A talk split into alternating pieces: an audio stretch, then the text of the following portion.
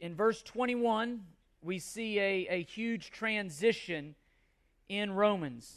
Anytime, uh, similar to we've talked about therefore, anytime you see but now, some of the sweetest words in all the Bible are but now. But now. Why, why is that sweet? Because for the last four weeks, we've been looking at how wretched we are, how sinful we are. Making sure that, that we understand, Paul goes to great lengths to make sure that we understand how unrighteous we are. And it goes way deeper than simply committing sins. In our person, in our nature, we are unrighteous. We're sinners. More than we know, more than we think, more than we even like to think, we, in, apart from Christ, we are unrighteous. We are wretched. Jeremiah 17 9 says, Above all else, the heart is desperately wicked. Who can understand it? We don't like to think of ourselves that way, but again, that's, that's who we are apart from Christ. We are sinners. And the question becomes this okay, now what? In light of that reality, in light of that sinfulness, in light of that separation from a holy God, now what? How can, and the question, the question, this is, again, this isn't the question that most of us are thinking about when it comes to the gospel, probably. But the core question is this How does a righteous God rightly justify or forgive sinners? How can God, who is perfectly holy, how can he forgive sinners and yet maintain his righteousness at the very time he does that? That, that's the issue. The whole world is, is under sin, it says in verse 9 of chapter 3, accountable to God. How can a righteous, holy God reconcile those people back to himself? That is the issue. It, it may not be the main issue to us, but that's the main issue to God. And, and Paul seeks to explain exactly how that takes place. How did God make a way for sinners totally separated from a holy God? How did God make a way for them to be rightly forgiven in a way that, that they could be declared righteous and God would remain righteous in forgiving them? And before we jump in and look at the individual verses of verses 21 through 26, I, I want to spend today giving us the big picture. And as I said, really it boils down to, to one word propitiation. We, in our, we like puzzles, uh, we like to do puzzles. And, and I thought about this, this illustration. I, I, we were up in the mountains and a couple weeks ago, and, and, and there was some puzzles up there. And when you put together a puzzle, you have all these individual pieces laying in front of you. And when we do puzzles, yet the, we like to set the because on that box of that puzzle that all those pieces came in is a picture of what the end puzzle looks like, right? They give you an idea. Hey, all those 500,000, 2,000 pieces that look like they have no relationship to each other, when you put them together, here's what it's going to look like. And so it, I like to set the box up so I can look at it because sometimes you'll have a little piece and it's it's red and everything is green, but in the top right corner there's these trees that have all red leaves. You know what I know? I'm not the smartest person in the world, but I can realize that goes in the top right corner. See what I'm saying? The picture, the big picture, helps you to understand where the little pieces go, how they fit in. Paul's going to give us a bunch of pieces here in 21 through 26 with the idea of what the big picture looks like. And the big picture is propitiation. I, want us to see the big picture. I, want us to see the heart of the gospel here so that when we look at 21 through 26 and, and, and we look at it, he says, But now, apart from the law, the righteousness of God has been revealed. How, I want, hopefully, after today, you'll understand that. And when he says that through the blood of Christ, hopefully, we'll understand that. We'll dig in more next week, but again, we need to see the big picture. We, apart from Christ, we are in desperate need of a righteousness that is outside of us. God's wrath justly sits upon us apart from Christ. How does a righteous God reconcile unrighteous people back to himself and maintain his righteousness? That, that is the dilemma, if you will, of the gospel. And in our text, what Paul shows is in God's great mercy, God made a way for the unrighteous. Worthy, again, worthy recipients of his wrath due to our sin. God made a way, he made a way so he could offer us forgiveness that we could be declared righteous and God would remain righteous that the wrath that's due our sin, that, that God had to pour out on our sin, that how could He satisfy that? And He did it in the gospel.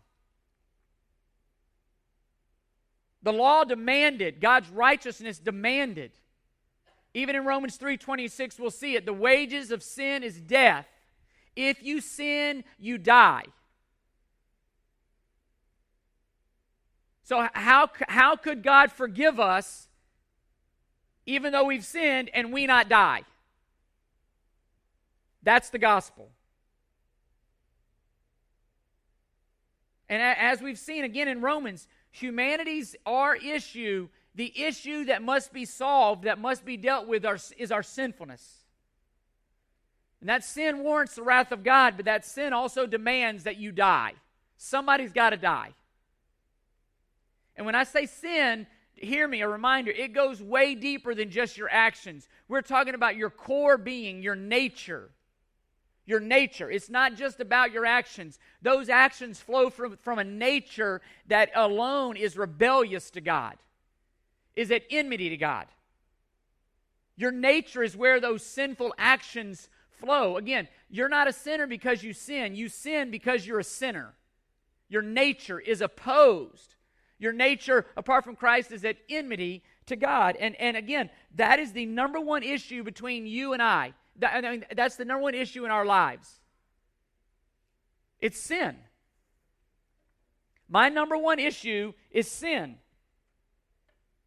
And that sin has created animosity, it's created enmity between me and a holy God. And Roman again, Romans 118 through 320 made that abundantly clear. And if God, again, we stand apart from Christ in need of deliverance.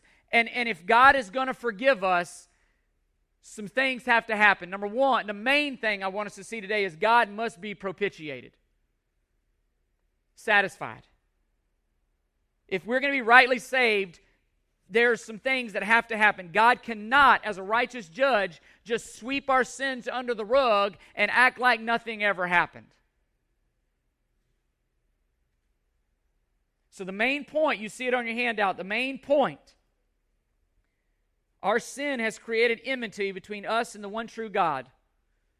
And the gospel is God's solution to how sinful humanity can be forgiven of their sin in a way that allows God, here it is, to remain righteous at the same time he declares sinners to be righteous. How can both those things happen? That's the gospel.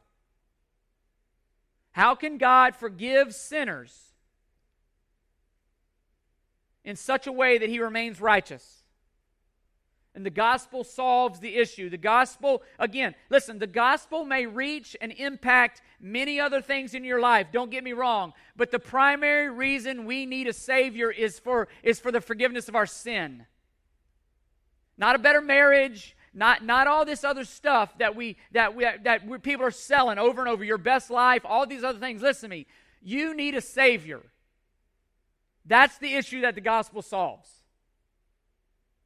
You need a satisfactory payment for your sin. You, you, the wrath that is justly due or due your sin needs to be settled, needs to be satisfied.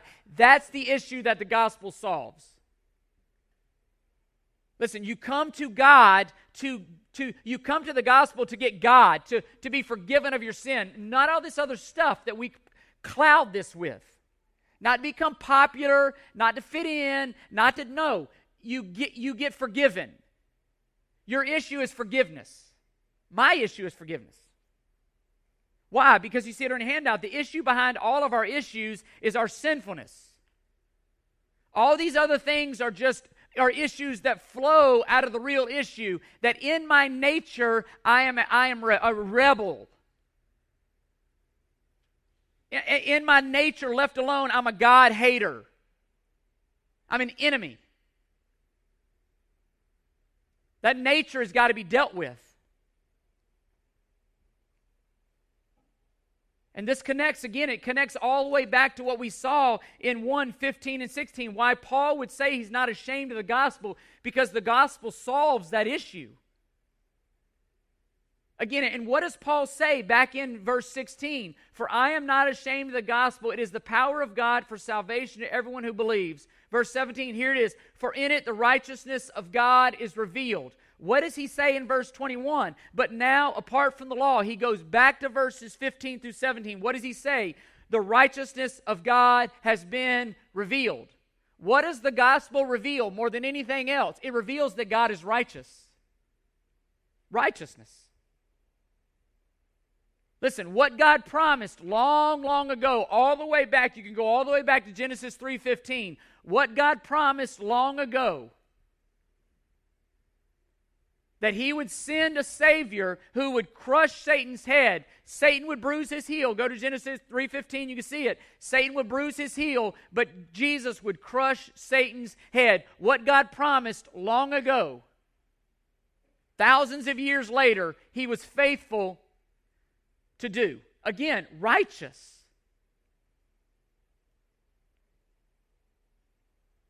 Only look, you and I as sinners are not righteous. Only righteous people go to heaven. Only righteous people can be in God's presence. How does God do that? How does God solve that dilemma? He solves it in the gospel.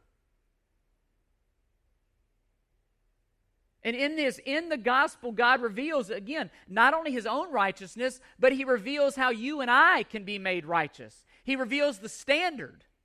And the standard is perfection. Oh, we've said it. You can go to Matthew 5:20. He said, "Unless your righteousness exceeds that of the Pharisees, you will not inherit the kingdom of God." Fast forward to verse 48. You must be perfect as your heavenly Father is perfect. There's an issue. That's the issue. We're not perfect. So how does a holy God declare sinners to be righteous?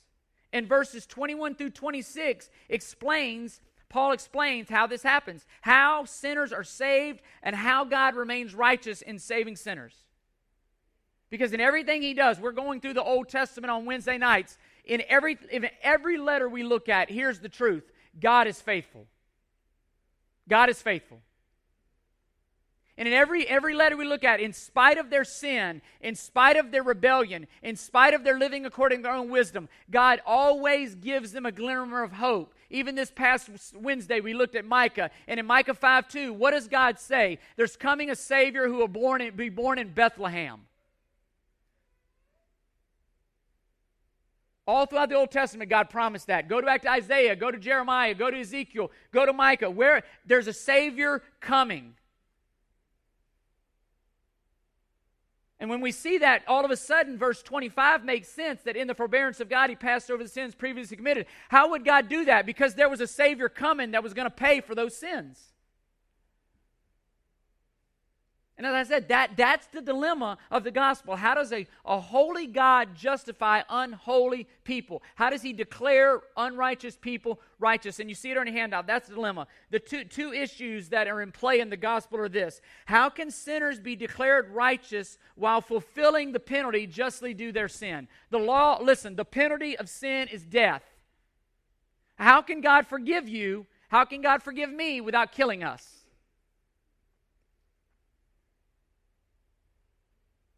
Secondly, how can God maintain his righteous character in forgiving sinners? How can God do these two things simultaneously? And again, like I said, that's probably not what you woke up this morning thinking was the biggest issue in your life. That's probably not the dilemma that you woke up this morning trying to solve. But listen, that's the issue. And that's why Jesus Christ had to die. And both of these stipulations had to be met simultaneously. And God did that in the gospel. Hugely important that we grasp this. But, but it's hugely important that we communicate it as well because, because, listen, we don't communicate those two truths most of the time when people communicate the gospel. Most of the time, when we communicate the gospel, you know what we only communicate? We only communicate that God loves you. And we communicate that the gospel is a picture of just how greatly God loves you, and it's a, it's a testimony to your worth, and it's testimony. Listen, that's not what Paul says. No, listen, that's built into the gospel. But you know what the gospel primarily declares? That God is righteous. That's the primary declaration. And even within that, God's love of you in spite of your sinfulness, just like he was faithful to Israel in spite of that, listen, is because he's righteous. But, but not only that, here's the other half that we don't share. Because you're a sinner, God is justly, ju- you justly deserve God's wrath due your sin. That's the other point we don't share. Because that's actually what people are being saved from. In Christ, you are being saved from the wrath of God due your sin. You see how it's very important that we share both sides of this coin. We, what are we being saved from? That's the issue the wrath of God. And God's solution, you see it on a handout. Here comes the word. I'm going to spell it for you in case you can't. God's solution to both revealing his righteousness and rightly declaring sinners to be righteous is propitiation. There it is. Propitiation. Million dollar word, but listen, it's hugely important. And I want us to leave here understanding this word. Why? So that we can share this word. Look at verse 25. Paul mentions it. Whom God displayed publicly, here it is, as a propitiation in his blood through faith. Again, what did this demonstrate? His righteousness. Because in the forbearance of God, he passed over sins previously committed. I want us to understand this concept so that we can put all of these individual puzzle pieces. I want to paint for us the big picture today so then we can put all these individual pieces together in the right place. And I want to do it by answering a few questions just so we can see that this is nothing new. This idea of propitiation is nothing new. So, the first thing you see on your handout what is propitiation? The word basically, if you want to, I'm not the smartest person in the world, so I'm like, okay, try to try to dumb it down. Satisfy. Satisfy. Propitiation is the biblical doctrine that the death of Christ fully, here it is, satisfied the demands of a righteous God in respect to judgment upon a sinner, while rightly declaring them to be righteous. Listen, if you don't walk away from here from any other word, any other idea, hopefully you will, satisfied. Propitiation equals satisfied. Christ's death fully satisfied the demands of a righteous God, so thereby God can rightly forgive you and I of our sins. Why can God forgive you? Because Jesus Christ fully satisfied the demands. That's what we have to grasp. If you did a word study, unfortunately, this, this actual word, the actual word propitiation, doesn't show up that often. It actually shows up four times. Here in Romans 3.25, it shows up in Hebrews 2.17, it shows up in 1 John 2.2, and it shows up in 1 John 4.10. And we're going to look at some of those in a minute. Because of this, uh, I think sometimes we, we, we take the idea that it's not as important as it really is. The problem is you see it throughout the entire Bible. And that's what I want us to see partially this morning that it is the theme, really, if you will, that really will sum up the entire Bible.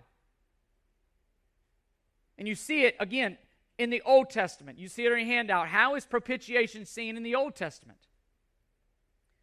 Again, as we've said, our issue, what stands between us and a holy God is our sin. And because of that sin, our, the wrath of God is warranted. God is totally justified in his wrath towards our sin. And the wrath of God is a very important uh, concept, truth, throughout the entire Bible. Over 580 times in the Old Testament alone, you see the wrath of God regarded, pointed to, the wrath of God.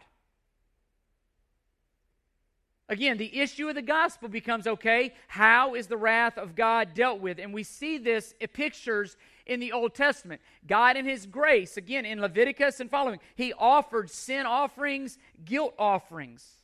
All right? And you see it on your handout. We see propitiation in the Old Testament in the sacrificial system where God required that a perfect animal be offered to represent the sins of Israel.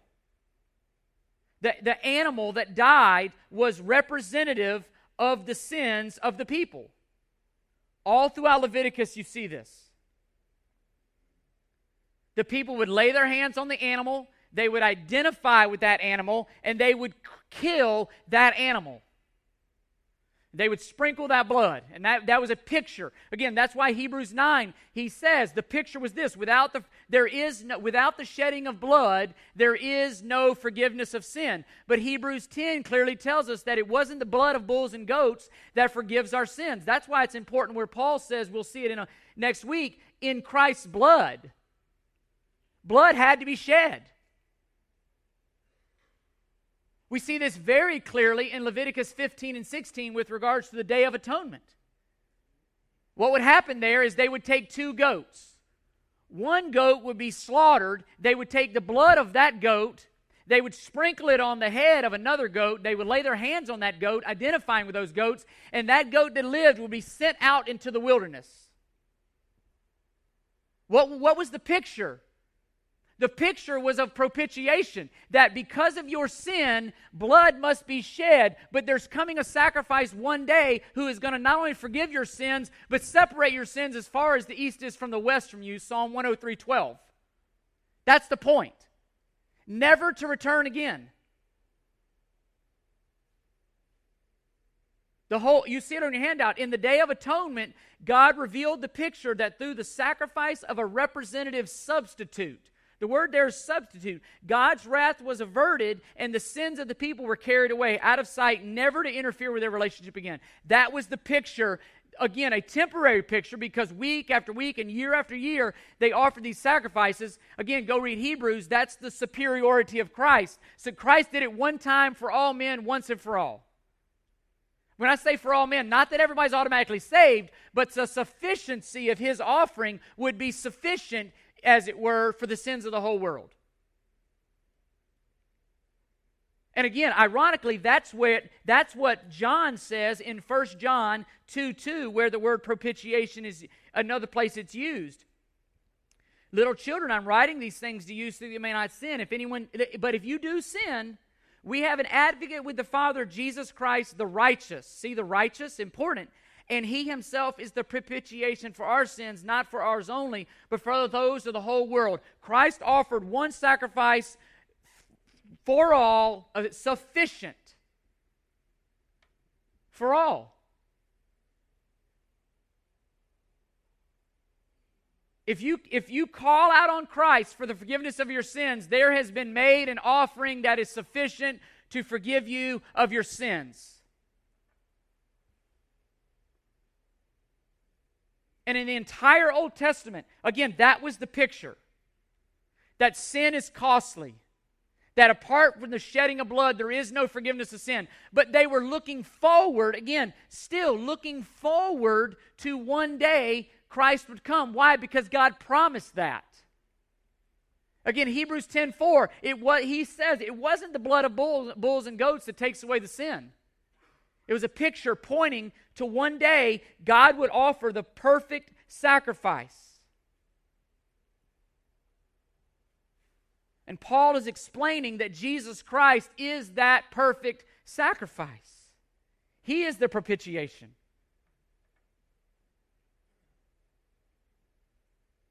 Why does you say why does it matter? Because the Old Testament, uh, the concept, the Old Testament concept of propitiation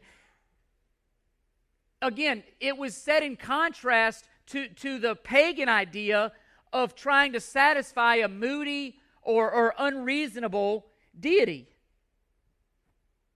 What God is picturing here is in, in divine righteousness, His divine righteousness is satisfied by a propitiation, a payment from Himself.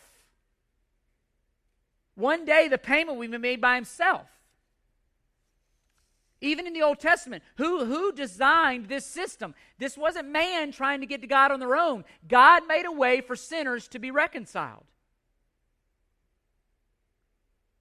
God is making a way. He's giving them a picture. Listen, one day I'm going to provide the perfect sacrifice for your sins. And you see it on your handout. In the Old Testament, we see that propitiation takes place at the will and the initiative of God Himself. The initiative of God Himself. And this is the point that the New Testament, again, they're looking to Christ that it would build on to, to rightly grasp and appreciate the superiority of Christ, the once and for allness of Christ. The blood of the animals doesn't remove sin. It showed, it was pointing in faith that Christ would come, that one day Christ would pay the sin demanded. I mean, would pay the penalty that sin demanded. And the Old Testament prepares the way. It gives us that picture for the New Testament, propitiation in the New Testament. And I say all that again, I hope it helps you see the wonder and the amazement and the sufficiency and the superiority of Christ in compared to those bulls and goats. Again, in the New Testament, you see it. The New Testament doctrine of propitiation is an extension, if you will, of the Old Testament doctrine, but with the added revelation of Jesus Christ. In the, in the New Testament, the same God is found in the Old Testament that, that the Old Testament revealed a God of infinite righteousness, but also infinite love, but also hates sin. And throughout the New Testament, not as much times, but again, it's written to believers who are not under the wrath of God any longer, praise God. But you do see the picture. And the New Testament abounds with warnings in dealing with the wrath of God. Even our context here, verse 118 of Romans, what did it say? For the wrath of God is already being revealed against all unrighteousness, against men and women who suppress the truth and unrighteousness. Even in the very context of, our, of Romans 3.21, Paul is dealing, how do you deal with the wrath of God due your sin? That's the issue. And, and again, all of this points to the death of Christ as the perfect propitiation, satisfactory payment for the sins of God's creation. And all throughout the New Testament, the writers in the New Testament offer picture and picture and picture and picture so that we would grasp the fullness of Christ. And you see some some listed. I struggled because this makes your handout long and a lot of fill-ins, but but but I, I, struggled putting these in here. But I think it's necessary for you see the the fullness of what Christ offered, but also so that it will it will help destroy our idea that we can do anything to get to God ourselves. Do you really think you can do all of this? I mean, again, the work of Christ is seen as reconciliation.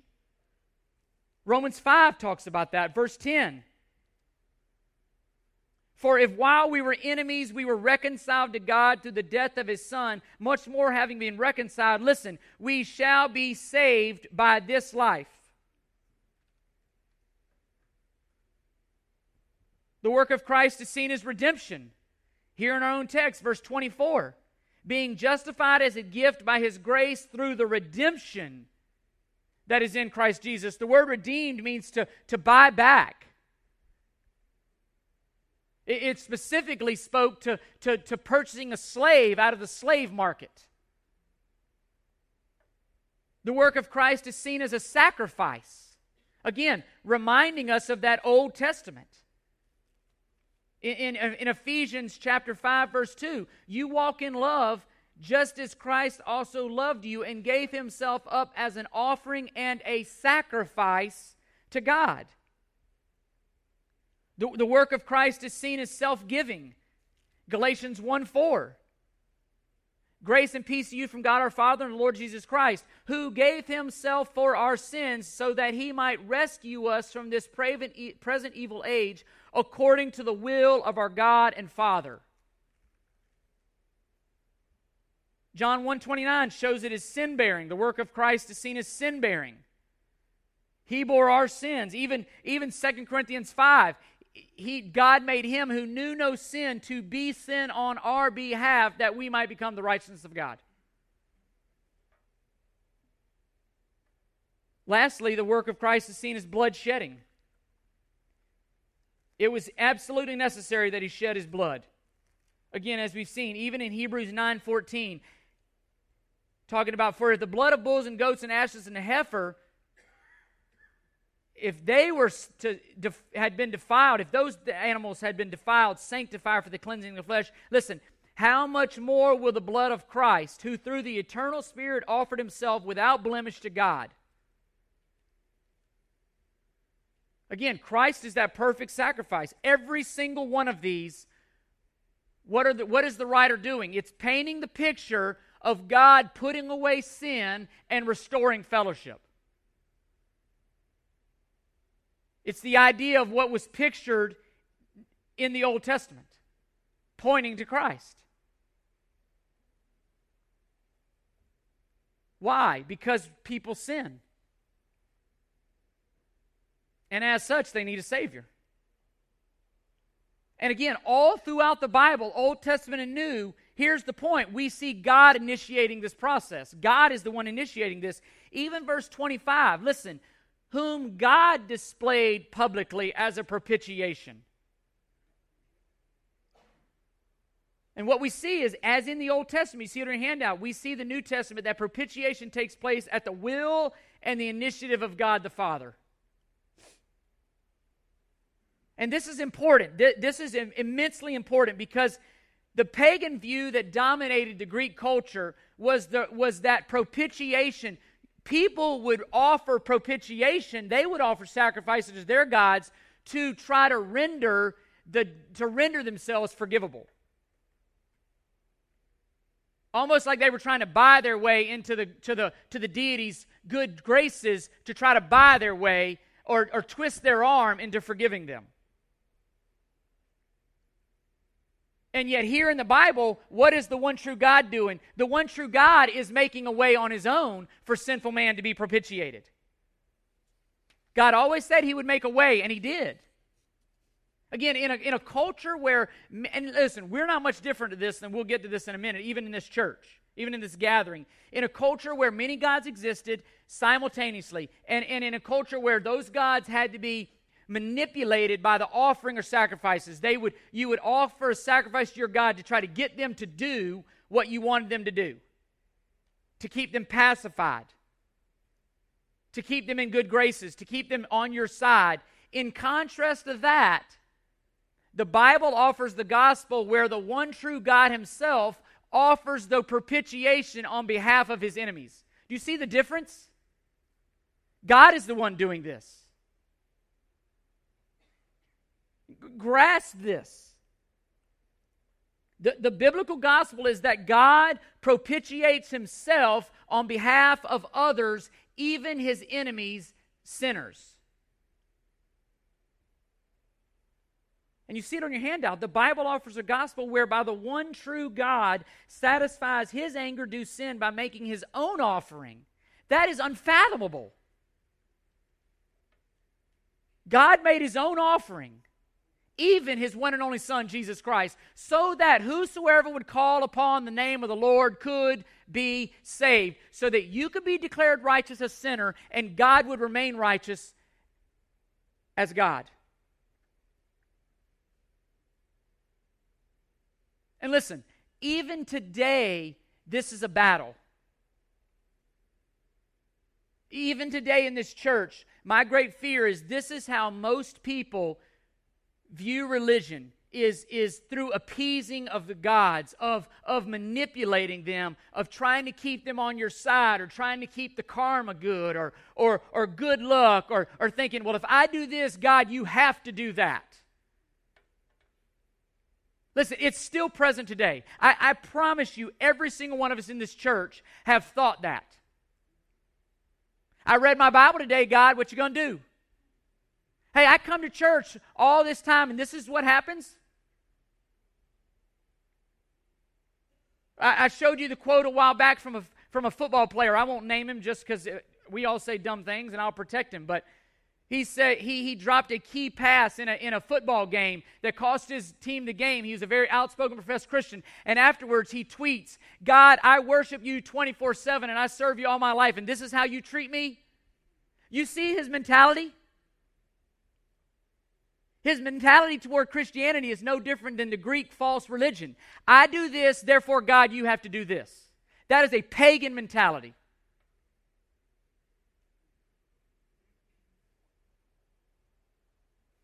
It's treating the God of the Bible, again, God loves us not more or less because of something we do.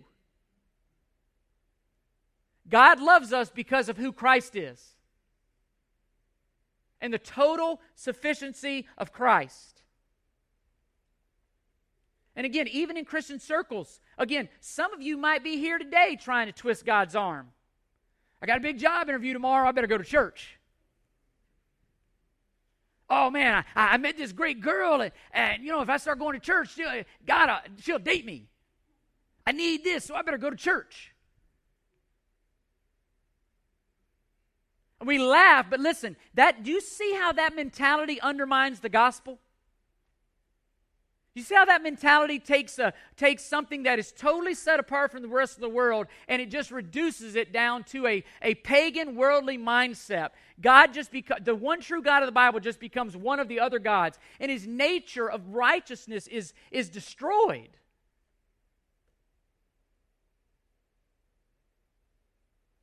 And it falls short of the biblical gospel that in Christ's offering, God was fully satisfied. Therefore, he can freely forgive anyone who places their faith in Christ. Why? Because Christ's sacrifice was sufficient.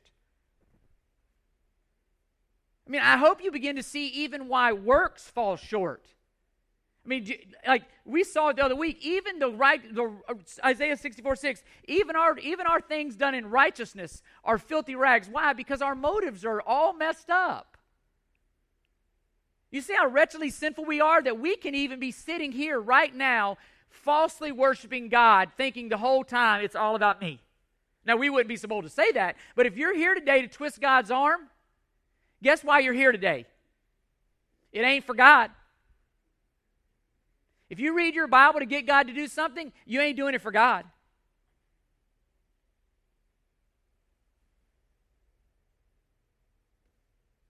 And the problem with all of that, the problem with, with again, diluting the Christ plus nothing equals salvation is it, it, if i bring something to the table if i do something we are undermining the f- sufficiency of jesus christ's offering that's what's so disdainful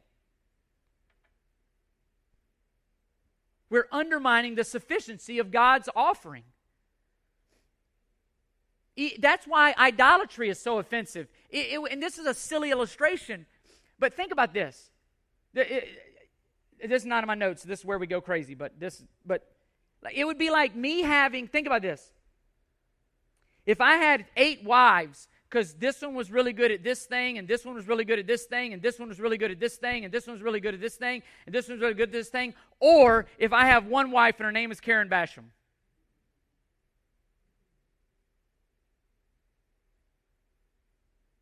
Which one elevates Karen Basham?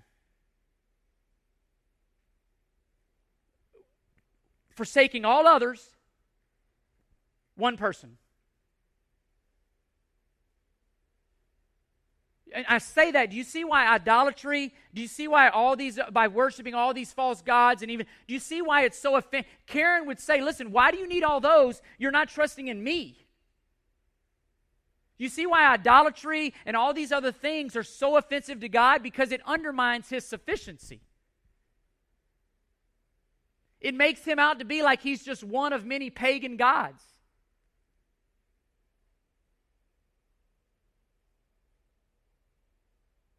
And, and you see it on your handout. God is fully satisfied through Christ's offering and thus can forgive sinners. He doesn't need my work. He's fully satisfied in Christ. And it's here that the God's love and wrath meet. His righteous character, his, his, his offer of gift righteousness meet at the cross. Neither of those, not his love nor his wrath, listen, neither of those can be compromised if Christ is to be fully appreciated. It's not all wrath nor all love because both of them meet at the cross. Even in even in again we read 1 John 2 2, 1 John 4 10 also again he talks about um, propitiation. He says he talk, but he talks about love. In this is love, not that we loved God, but that he loved us and sent his son to be a what? Propitiation for our sins. John, 1 John 2 2 is in the context of restoring fellowship and all that. 1 John, again, what, what, would, what prevents that fellowship? Wrath. 1 John 4 talks about love. Again, both are there. And both have got to be there when we present the gospel. And again, uh, forgive me, but this is where I, I, I, I, I go to these events and I go to these things and people present the gospel and they, their question is this. Their first question is, do you want to go to heaven? Listen, that ain't the issue. Because if I was sitting in the audience, you know what I'd say? Why don't you think I'm going to heaven already? Why ain't I going to heaven? That ain't the issue. You don't need the gospel. I don't need the gospel to get to heaven. I need the gospel to be reconciled to a holy God because my sins have deemed me unrighteous. Heaven is where I'm going to spend. Again, by the way, it's not up in the sky. It's a renewed heavens earth. That's a whole different question, a whole different issue. But again, heaven is simply where I'll dwell with that holy God for the rest of my life. Why? Because in Christ, He has declared me to be righteous. And you know why heaven is heaven? Because God is there.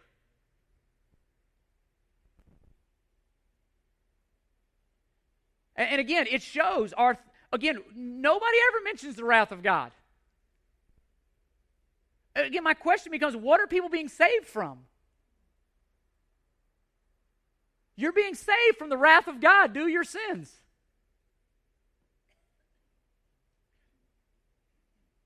And again, we can be certain, we can be certain, again, Christ's death fully satisfied that. You see right here, we can be certain in our salvation through Christ and the sufficiency of Christ because our own justification before God rests, rests on the reality that Christ, that in Christ God fulfilled his justice and his love completely, satisfied.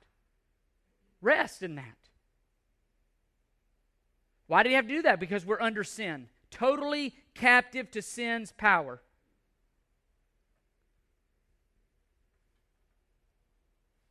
And yet, again, I get it. Nobody wants to hear about the wrath of God for four weeks. That, that is not what we learn. You know, you don't read any books about that in Church Growth Strategy 101. But listen, it's the truth. And if you don't understand that, you'll never appreciate the gospel. You know, if you're sitting out stranded in the middle of the ocean in a boat and you think, you think you could have made it in on your own anyway and somebody rescued you, that's one thing. When you're out there and you realize there was no way you were going to get in apart from somebody rescuing you and that person rescues you, that's a totally different story.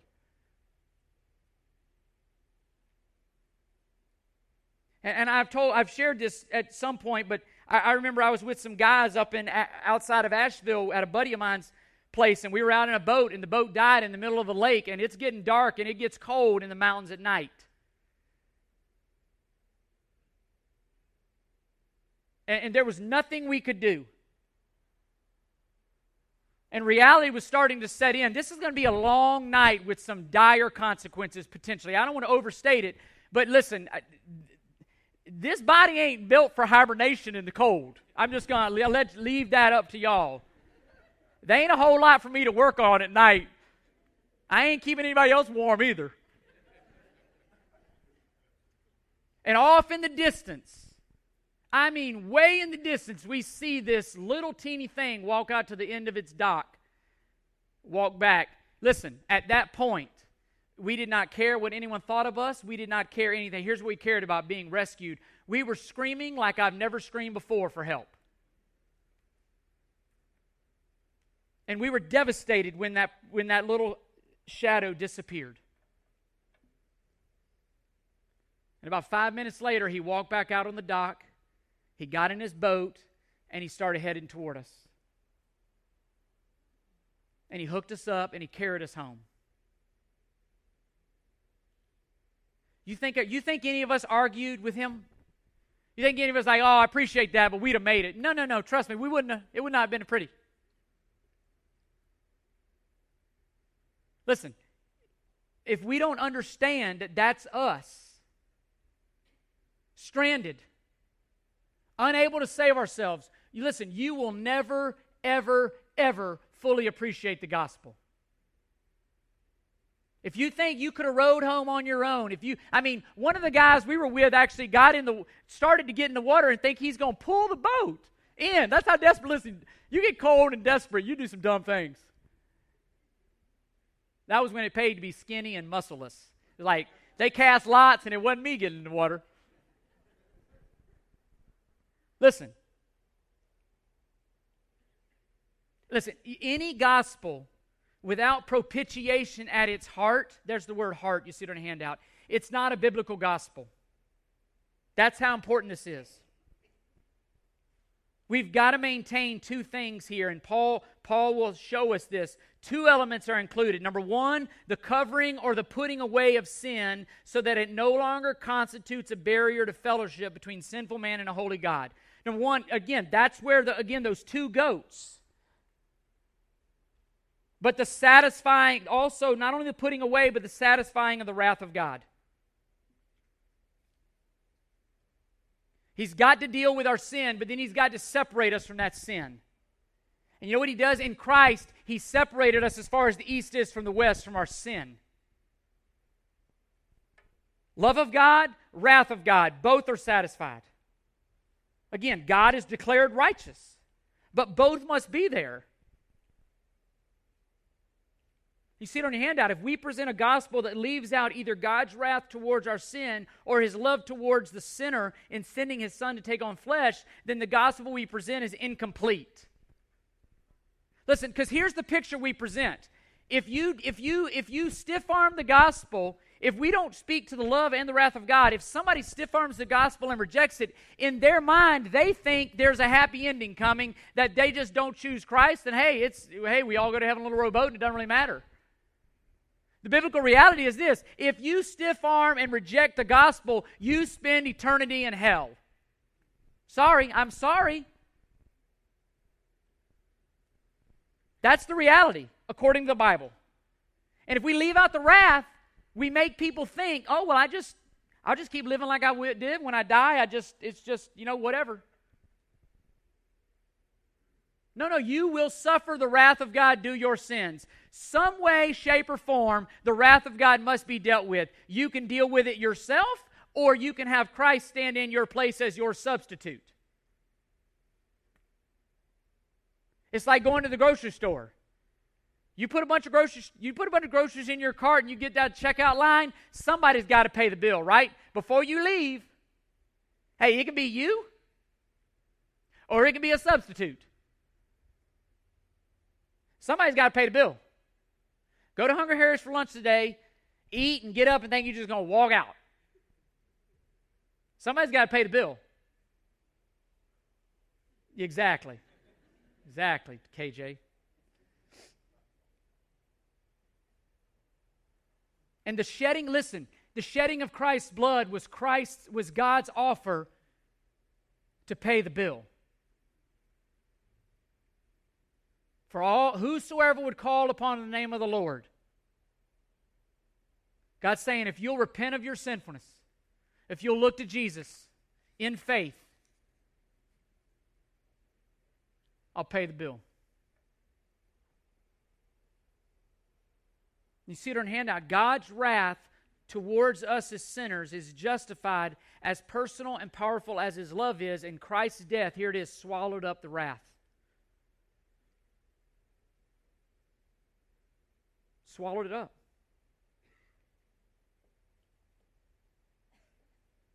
I remember, I'm trying to, again, illustrations. I remember right after Karen and I, uh, right after we had Bradley, we went out to eat. First time we had gone out to eat, and Bradley's with a babysitter, and we're just trying to eat and get back. We don't even know what it's been so long since we've gone out and not been. We don't even know what to do. We're, but we we go out to eat,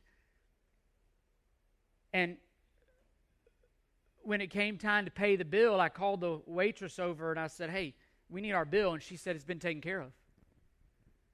So what do you mean it's been taken care of? Listen, two couples from the class that we were involved with were sitting in the restaurant, and just out of love, paid the bill.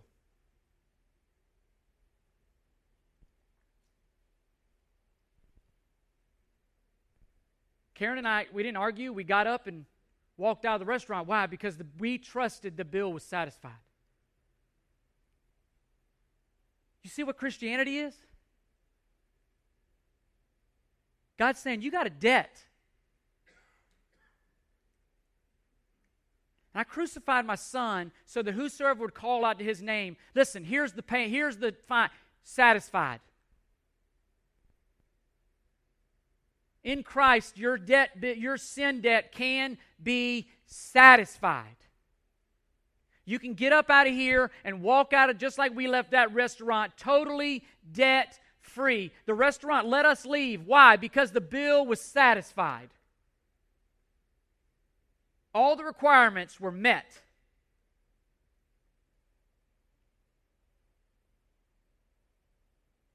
And listen, in God's holiness, in His righteousness, He has to hate sin. And He's got to deal with it. And you see it on your handout. God's wrath is a function of His holiness, which is expressed in the demands of God's moral law and the right response to anyone who breaks it. And Christ's death satisfied the wrath. We're going to put all, that's the big picture. And I hope you see the sufficiency of that, how works and, and all this other stuff just attacks the. I mean, imagine if we'd have went over. I mean, I'm thinking about this on the cuff, so forgive me if it's dumb. But imagine if Karen and I would have walked over that couple and said, hey, can I get your tip? They paid our bill. You, you know how offensive that would be? It would be undermining. It'd be undermining their grace, attacking the sufficiency of their grace. Listen, this couple paid the bill, the tip, everything. I mean, the waitress literally said, Hey, you're free to leave. Satisfied. Listen, nothing about Karen and I prompted them to do that. They did that at their own will, at their own initiative, out of the own goodness of their heart. As brothers and sisters. And in conclusion, you see just a couple quick things we, so we drill this down. Propitiation is the work of God Himself. This is not paganism where we're trying to appease God or twist His arm or manipulate Him in doing something for us. God did it. God offered a satisfactory sacrifice on behalf of sinners himself. So different. That is so different from the world. While we were yet sinners, Romans 5 8 says, God demonstrates his love for us in this Jesus Christ. Not only is it the work of God Himself, propitiation was made by the death of Christ. The entire Old Testament, New Testament, that's the point. And God is seen as righteous because that which He promised in the Old Testament, He fulfilled in the New. He fulfilled in Christ. Jesus was our substitute. He has redeemed us from the curse of the law for all who believe. But not only has, not only at, at, at the work of God, not only is propitiation made by the death of Christ, propitiation manifests God's righteousness. God can be just. That word there, it means righteous. He can be just and the justifier of those who have faith in Christ. Only the gospel of Jesus Christ offers this. Satisfies God's righteous demands, offers us the righteousness that's demanded of us. And I pray that we would grasp as we put these individual pieces together, we'll see how they fit. But I pray that we would be a people who bask in the sufficiency of having our bill paid. for those of us who are in Christ. And listen, my offer you today is this if you're not in Christ, if you're not a believer, I will be here at the front of this aisle after this service. If you have any questions, if there if if anything about what I said has has pricked your interest or you please come talk to me. So this offer is to whosoever would believe. Though today you can have salvation. And believe if you're here and you say, "Well, Chris, I'm a believer. Here's my call for you. Live as sons and daughters." Live in the glory of having had your sins forgiven. It doesn't mean be it doesn't mean be casual about sin being more forward, moving forward. It means live a life, live a life as a son and daughter. Live a life that, that glorifies the one who has rescued you.